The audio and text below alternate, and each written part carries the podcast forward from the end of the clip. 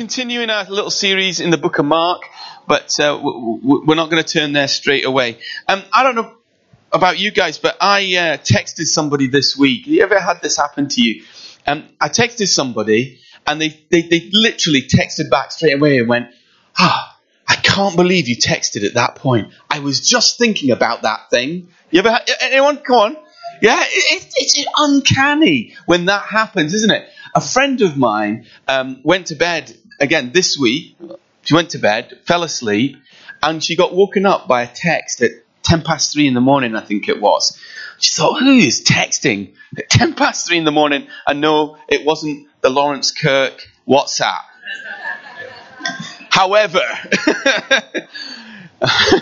that's a gentle however, okay? One o'clock in the morning, people. That, that thing is Oh, all right. Tor's going, no, don't do that. Okay. Anyway, so uh, my friend's fast asleep. She gets a text at 10 past 3 in the morning.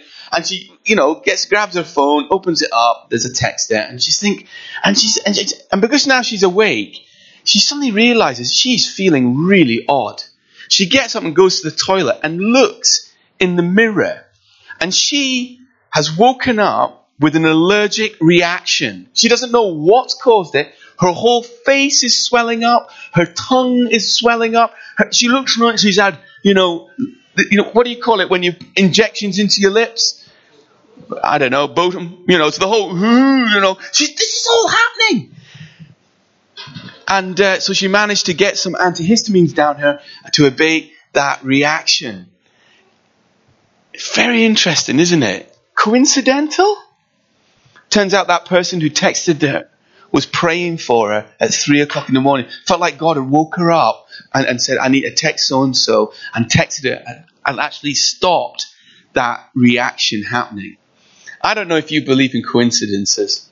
I think most of the coincidences in our lives are divinely orchestrated moments, um, divine moments, you know. And so um, we're looking you know, it's the turn of the year, it's the beginning of the year. We're looking down the sort of the path of the next year, and we're kicking off the year in parables about seed and growing. I just don't think that is at all coincidental. I mean, I, I get the preaching rota, you know, you know, we get the preaching rota months in advance and all that kind of stuff. I don't think Chuck orchestrated that we would be in Mark chapter 3 and 4 at this time of the year. It's just the way it's been broken down. And so last week, if you were here, uh, Tom began to talk about what kind of a soil are we going to be? You know? Because when God sows seed, He wants to sow it into good soil and that we'd be a fruitful people. You know? And, and today we're going to look a little bit at that whole area of growth again. And uh, I just believe that, you know, as we look down this 365 days of the next year, or 8,760 hours to fill, or 525,600 minutes worth of life, or 36 million seconds, are we going to grow in that period of time? Well, I guarantee that if we have the Holy Spirit at work in our lives, if the Word of God is, uh, is in us and the Spirit of God is breathing on that in us, I will guarantee, God guarantees it will grow. We will grow. So the question I want to just chuck out to you, are you up for some growth? Yeah. Like really, are you up for some growth? We're going to be growing then in character. We're going to be growing then in intimacy, in generosity, in kindness, and compassion, hopefully in boldness. Who wants to grow in boldness? Yeah. Look at that. Pamela's hand went straight up there. Look at that. That's a, that's a great start. I'm gonna, I'm gonna start as I mean to go on.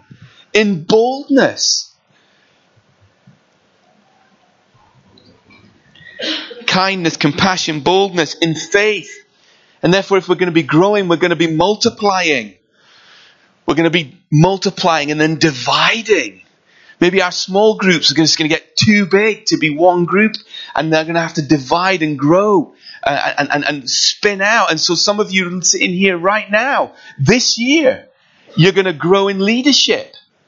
You can't sit on the seat and just kind of observe any longer. Because if you're growing in character and God's Spirit is in you, then He's going to, he's going to grow a sense of leading in your life. You still want to grow? We still want to grow? Do we? Do we still want to grow? Maybe we need to be, for some of us, we're going to be growing up. And I don't mean that just physically. I think we're going to be growing up spiritually. And if we're growing up, do you know what that means? We're growing closer. Closer to Jesus. We're going to become like Him, but we're going to know Him even more. And the beautiful thing is, is if we grow closer to Jesus, it's very clear in the Bible. It means that we will grow closer. They go together. When we love God, we love one another.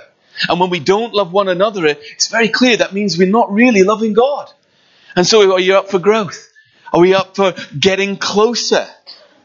Some of you are like, I like my personal space. Thanks, James. Christine obviously does. Look, poor girl. but you know, we want to grow closer. You know, she's been talking about that in the, in the little introduction, in it. We don't want to be a crowd. We want to be a community and a family. So important. And I want to say welcome to those of you that have maybe just recently come and become come round our community. We love it that you're kind of hanging out with us. We want you to feel closer to others and closer to God. So we want to be growing. But there's a great oxymoron in this Christian walk.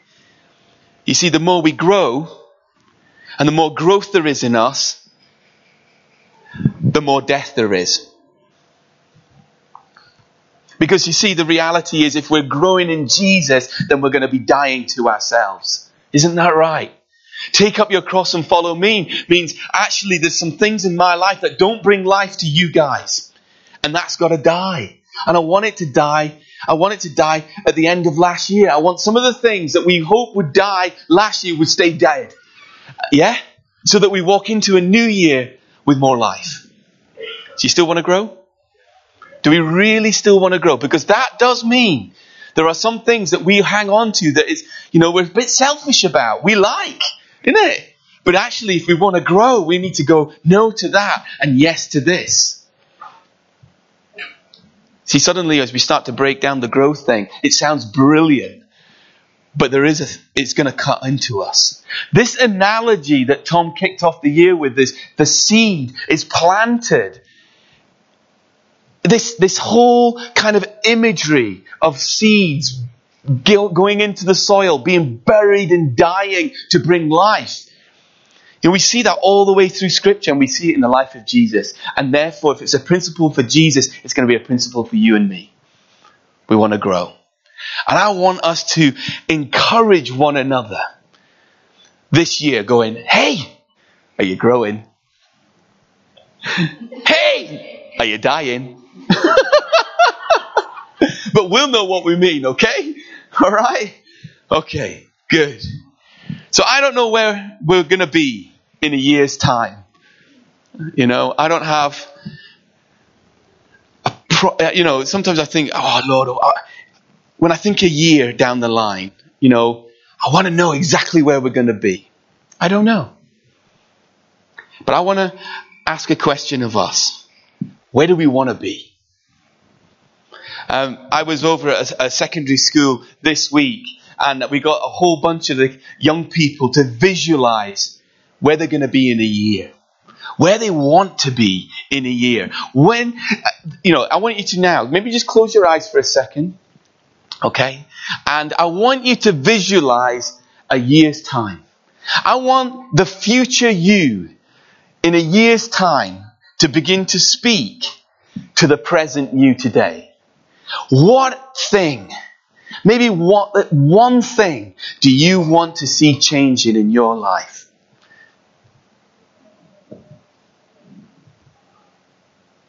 Some of us may have a whole bunch of things, but maybe tonight, just think, God, I want this one thing. And it might be a character issue. It might be that promise that you feel like God's been speaking to you forever. It's like, Lord, can it be this year? In a year's time, will that have come to pass? Would it be that neighbor that you've been praying for and you've been loving on? I don't know. Give us that. You got it? Got that thing? And now let's think and let's visualize the future us in a year's time. What about us as a church and as a community and as a family? Let's think about us in a year. Let the future us speak into the present right now. What do we want for City Church Laurencekirk? What is that desire? What, what is it? What is it we want to see? Because what we see, we'll get. What we hope for, what we pursue in God, we may get. But if we're not pursuing anything, if we're not pushing towards something in Him, if we're not asking, seeking, knocking, then why would we receive it?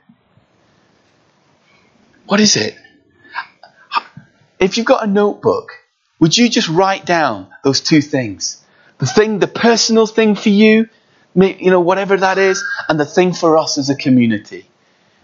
And maybe over the next year, I want, let's just bring those things out and refer to them, think it through, begin to use them as a prayer thing in our lives. You see, when I start to visualize what I want for us, as a pastor, as a friend, as a brother, you know what? Whenever I close my eyes, I say, Lord, can we have? Can we have that? Do you know what comes to mind? Isaiah 35. Isaiah 35. This incredible picture of redemption, of a road, a highway being built. And uh, at the beginning of this year, I want to just read a little bit of it for us uh, this morning, if I can find the Isaiah 35. Let me read you this. Are you ready? This is what I'm hoping for. This is what I'm looking for. Okay?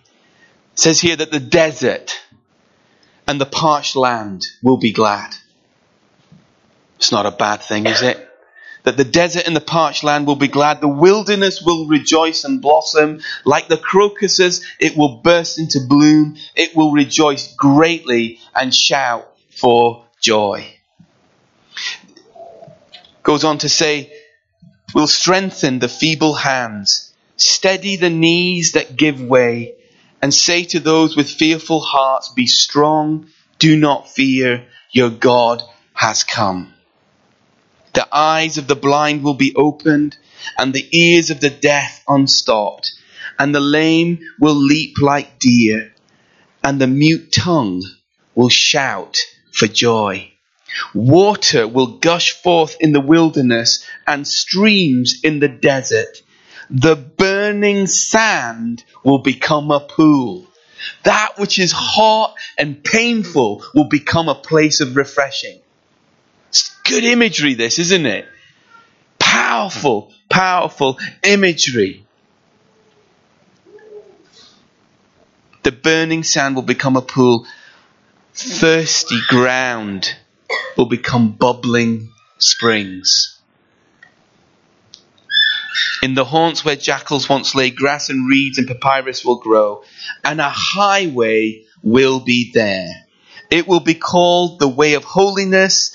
The unclean will not journey on it. It will be for those who walk in, in that way. Wicked fools will not go about on it. Here we go. No lion will be there, nor will any ferocious beast get up, up, up upon it. They will not be found there, but only the redeemed will walk there and the ransom of the Lord will return, and they will enter Zion singing. Everlasting joy will crown their heads. And here it comes. This is what I'm hoping for. This is what I'm looking for. This is what I'm visualizing. This is it. And gladness and joy will overtake them. And sorrow and sighing will flee away. How good is that? That is such an incredible promise from the Old Testament that we see, that we see in the new, in the kingdom of God. That is an incredible picture of the kingdom of God, guys. It's found in the Old Testament. You know, what he's saying is this. The kingdom of God is but a road in a way. And it is going somewhere. And in that final destination, there will be no more tears, no more suffering, no more brokenness in our bodies, in our hearts, and in our minds. That's the destination when we ultimately come face to face with the Lord of heaven and everything is made right. And He returns and He renews this earth. That's where this is going. This is the way to there. But the amazing thing is this. This road is made of material that is already, that comes from that place. Can you see that? The road is made of joy. The road is made of peace. The road is made of healing and wholeness. Can you see that? You see, the reality is this is a picture of the future breaking into the present. The kingdom of God breaking in today. And how does it break in? It breaks in through you and me. Peace in you affects me. The joy in you affects me. Can you see that? It's an incredible promise here in the Old Testament. This is what we want. This is what Jesus promises us. A highway will be there for those who are holy. You know what it, it basically is saying? This highway will be set apart. It will be distinct and it will stand out it will stand out in the world. And people will go, that's the way, and I want on it. What, what are you seeing in a year?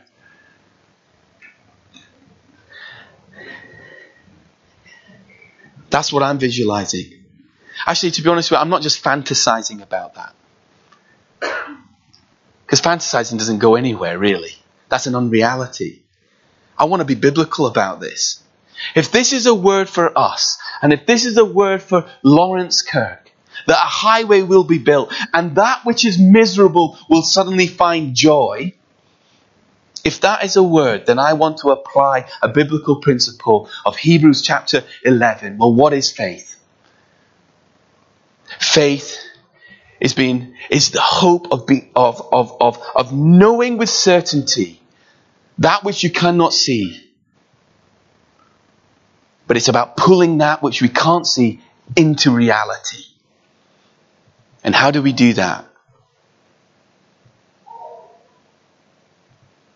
We do it by pursuing it and saying, This I have heard from the Lord. This is a word for us, and we're going to pursue it. We become the way. People look at our lives and go, I see joy. I've seen redemption. I've seen healing. God's doing stuff in you. I want in. We become the invitation to the way.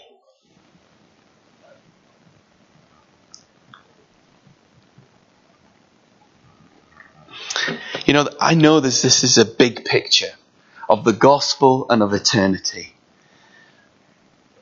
I don't think there's anything wrong or unscriptural to say, I want a little bit of that big picture for us here. Yeah? This is a huge promise. I want us to grab a bit of that promise and drag it into being here in Laurencekirk. We've been singing, haven't we, already? You know, heaven come to earth. Well, what are we singing when we sing this stuff? We're singing, God, we want your presence here with us in our situations, in our everyday lives, in the reality of life, in the pain of life, in the suffering of life, in the confusion of life. We're asking for something of heaven to come and touch earth in these moments. what are you looking forward to? Listen, in a year's time, I want to see something of this highway here. And you know what I want to say looking around? There is some of it here already. But don't we want more? And how is a highway built? Brick by brick, stone by stone. And often it starts with very small and insignificant ways. So the, the kind of, the, the, the sort of title of the sermon today is this God always has big plans for small seeds.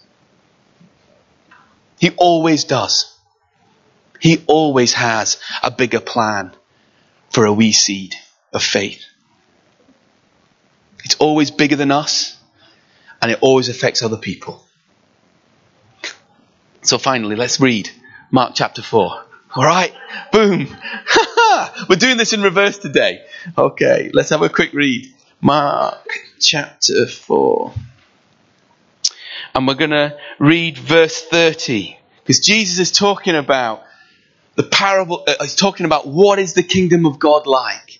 And he goes on and says, again, he says, What shall we say the kingdom of God is like? Or what parable or story shall we use to describe it? It is like a mustard seed, which is the smallest seed you plant in the ground. Yet when it's planted, yet when it's planted, seeds need to be planted, don't they? And where does the seed need to be planted? It needs to be planted in us, because we're the soil. Because we know that from last week, don't we? We've got rocky soil, we've got soil that gets you know, sucked into anxiety and cares of the world. We've got shallow soil, but we've also got good soil. And when a seed, a tiny, tiny little mustard seed is planted in good soil, and we need to plant it, don't we? We, we need to receive it and embed it into our lives, the truth of who Jesus is and what he's done for us and the future that he's got for us. When that comes into our core, then what happens it says that tiny, insignificant seed, yet when it's planted, it grows. And it becomes the largest of all the garden plants. The tiniest beginning grows into the largest of plants. A tiny start becomes something with great influence. Is it Zechariah that says, Do not despise the, the, the, the, the, the, beginning of small things? Is that right? Day. Thank you. Give me that again. The day of small things. I read it this week. I just didn't put it in my notes. Do not despise the day of small things. And so Jesus is saying that, isn't he? And it becomes the largest of garden plants with such big branches that the birds of the air can perch in its shade. And then he goes on, with many similar parables, Jesus spoke the word to them as much as they could understand. I like that. Jesus teaches them to the, to the degree where they could grasp it that day. Oh, I've had enough, Lord. My brain's about to fry. You've opened my eyes so much I can't get my head round anymore.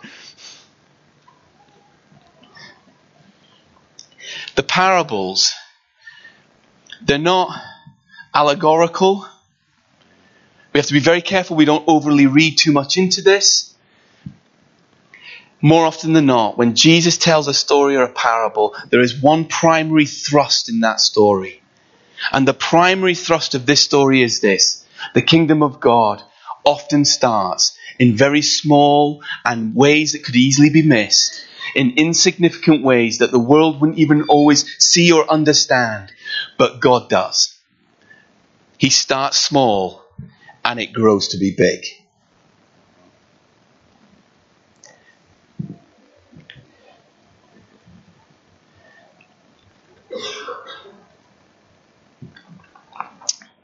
And he's saying that the kingdom of God, his rule and his domain, his presence and his power often manifests itself on earth in very small and seemingly insignificant ways. But it starts small, but it's packed with potential. That tiny seed is like a little bomb, isn't it? It's got everything it needs in it to become this huge thing. And we see this throughout the whole of the Bible. I want to let's just go through some some of the stories of the of the Bible. You know what? God's promise, his his kingdom in the Old Testament, his promises are clear. It says, through one man, through one man, I'm going to bless the nations. Through one man, he's going to have a family that is, it, it, it's so great. It's there's more people than the stars in the sky. Who was that man? Abraham. Out of one comes many. Can you see it? A tiny start. A tiny start. What about, um, you know, from despised group of slaves to a mighty nation?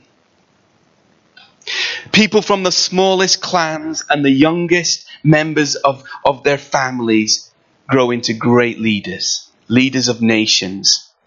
People like Gideon, who's a nobody from nowhere that God picks out of obscurity and raises him up and raises up an army with him. And then reduces the army to 300 to put flight thousands and thousands. Why? Because God often uses the small things. Yeah. The insignificant. From a teenage shepherd boy with a sling to becoming a great leader and king and of, of, of, of a nation. God always has a bigger plan for a little seed. And so let's think about then coming into the New Testament and the coming of Jesus. We've just spent some time reflecting on Christmas, haven't we? And it's been good. And so when, when Jesus is saying that the kingdom of God is like this, remember, He is the prince of that kingdom. He is the king in a sense. He is the embodiment of the kingdom of God. How did he come? He came through a teenage girl from a backwater village or town with probably 500 people in it called Nazareth. He ends up, you know, they end up going to Bethlehem where nobody, there's no room at the inn and all of that. And the King of glory comes into the world as a baby born in a manger. Oh my goodness, the mustard seed arrives. It's tiny and it's missed by most people, except for a few wise men from another country and a few shepherds who were scared out their wits because of angels. Do you see what I mean? It's a tiny seed. And that seed grows. And he becomes a man. And this man calls 12 of his friends to him. Doesn't he? And that 12 grows to maybe 72. And that 72 becomes 120 after Jesus' death, death and resurrection. And when he breathes the Spirit of God into them, that 120 in a day become 3,000 plus. And that 3,000 within probably four or five years becomes 40, 50,000 people. And then don't forget, Paul comes to Jesus, comes to Christ. You see, the kingdom of God is growing through the, the beginning of the church. And suddenly the kingdom now is pushing the boundaries of age and race. And it's outgrowing Judaism or should I say, it's, it's come from it, and this tree now is growing beyond the boundaries of what they knew. And it's fulfilling all of the Old Testament promises. And as a tree, what is it doing? It's beginning to reach out beyond. Beyond to who? To, it says there, to the birds of the air, so they can find shelter in its branches. Listen, this is an unbelievable picture of how God works. Jesus starts something in the context of Judaism and the Christian hope is that, that the branches reach out. Jesus' love and forgiveness that happens on the cross then becomes an extension, the promise to all of humanity. To all who are circling with a desperation in the heart for eternity, who want to know truth and love and peace and grace and healing and wholeness. And guess what? Jesus has made room in his kingdom for us. Can you see the picture? It starts very small and becomes enormous, actually eternal. The kingdom of God is like a mustard seed that's planted and it grows. And just kind of hang with me here because that plant, as it grows, it outgrows everything else in the garden. Truth, Jesus' truth grows. And it outgrows all the other philosophies and religious understanding in our world. Here we have a picture of Jesus growing and the world going, that's truth.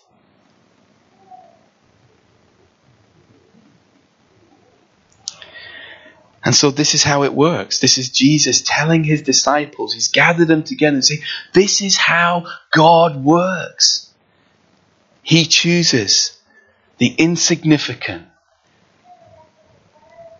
He takes a hold of the tiny.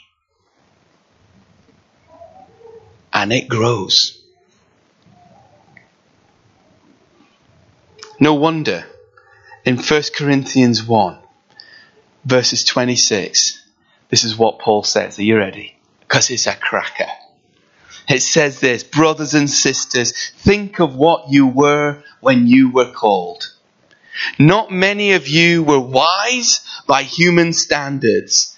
Not many were influential. Not many of you have noble birth. But God chose the foolish things of the world to shame the wise. God chose the weak things of the world to shame the strong. God chose the lowly things of this world and the despised things and the things that are not to nullify the things that are, so that no one may boast before him. It is because of him that you're in Christ Jesus, who has become for you, for us, wisdom from God that is our righteousness, holiness, and our redemption. Do you know, when you read the list, when you read the list of insignificance, just take a look around for a minute.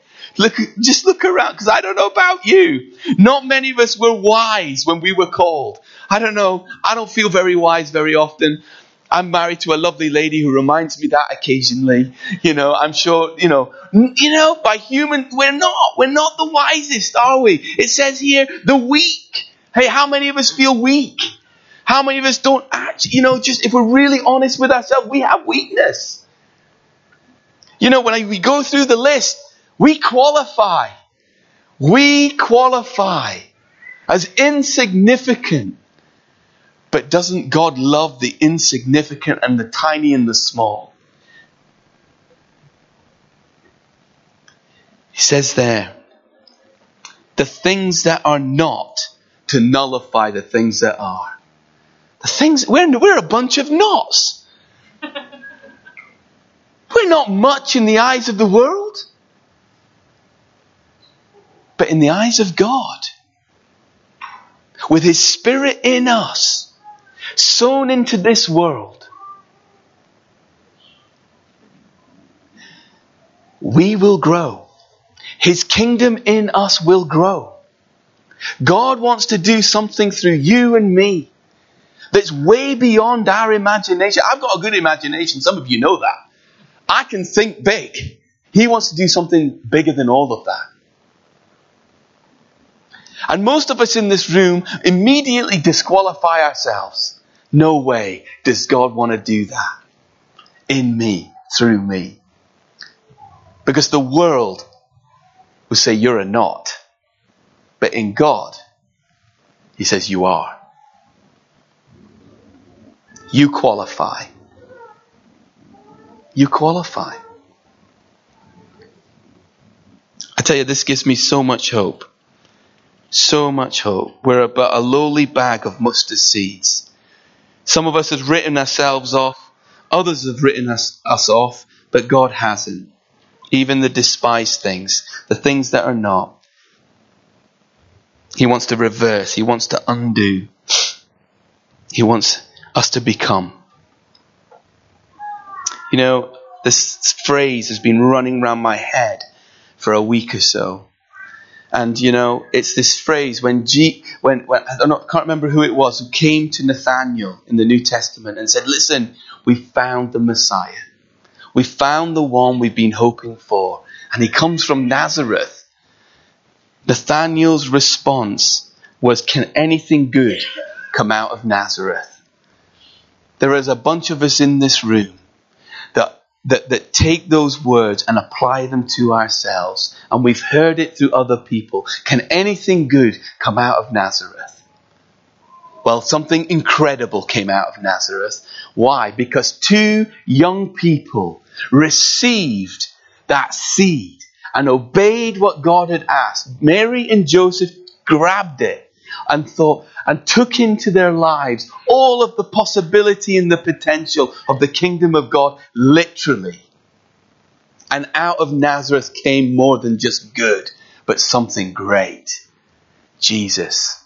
The king came out of nowhere. Listen, God wants to do the same in our lives. He wants the king to come out of nowhere in us. And you know, I often hear about, and the reason why I'm linking this, I often as I chat to people in Laurencekirk in particular, it's a Nazareth. Can anything good come out of Laurencekirk? I mean, it's a nowhere place. It's, it's just, you know, people just drive through it. That was what it was when the A90 went, in a sense, went straight through the high street. Well, it went straight through it. Nothing great happens in Laurencekirk. I beg to differ. I beg to differ. What do you see? You know, in, you know that future person, that future, you know, in a year's time, what do we see? I want to see something of a highway of grace and peace and joy breaking out in our town. It's a small town. And it's a town that many people have written off. But I tell you what, there's hope. Because God doesn't write off the Nazareths of this world. And I don't think He's going to write off the Laurencekirks of this world. And He wants to, listen, by no mistake, God has brought us and brought us together at this time in this place. And I want to throw it out there. In the last year, we've got three evangelical ministers now operating in this area. God is doing something, people. God wants, God's, got his eye on the Mearns. What do we want? Come on. Because if we really want it, then we've got to say, I'm available now. And I want in. I want the kingdom of God to overtake my life. I want the kingdom of God to overtake this church. I want the kingdom of God to overtake Laurencekirk and this whole of the Mearns. You know, he did it out of Nazareth. He can do it out of us, can't he? The kingdom of God is but a mustard seed. It needs to be planted. And when it's planted, it will grow and it will become the biggest of plants that the birds of the air can come and nest in. There are many people in this area that need to hear that Jesus loves them and there is a place for them and it's the best place to nest. And God wants to use you and me to do it. How brilliant is that? And to wrap up then, really quickly, why does he use the insignificant? I'll tell you why. So we can't boast it's us. because it's him. Yeah? So why don't we stand, guys?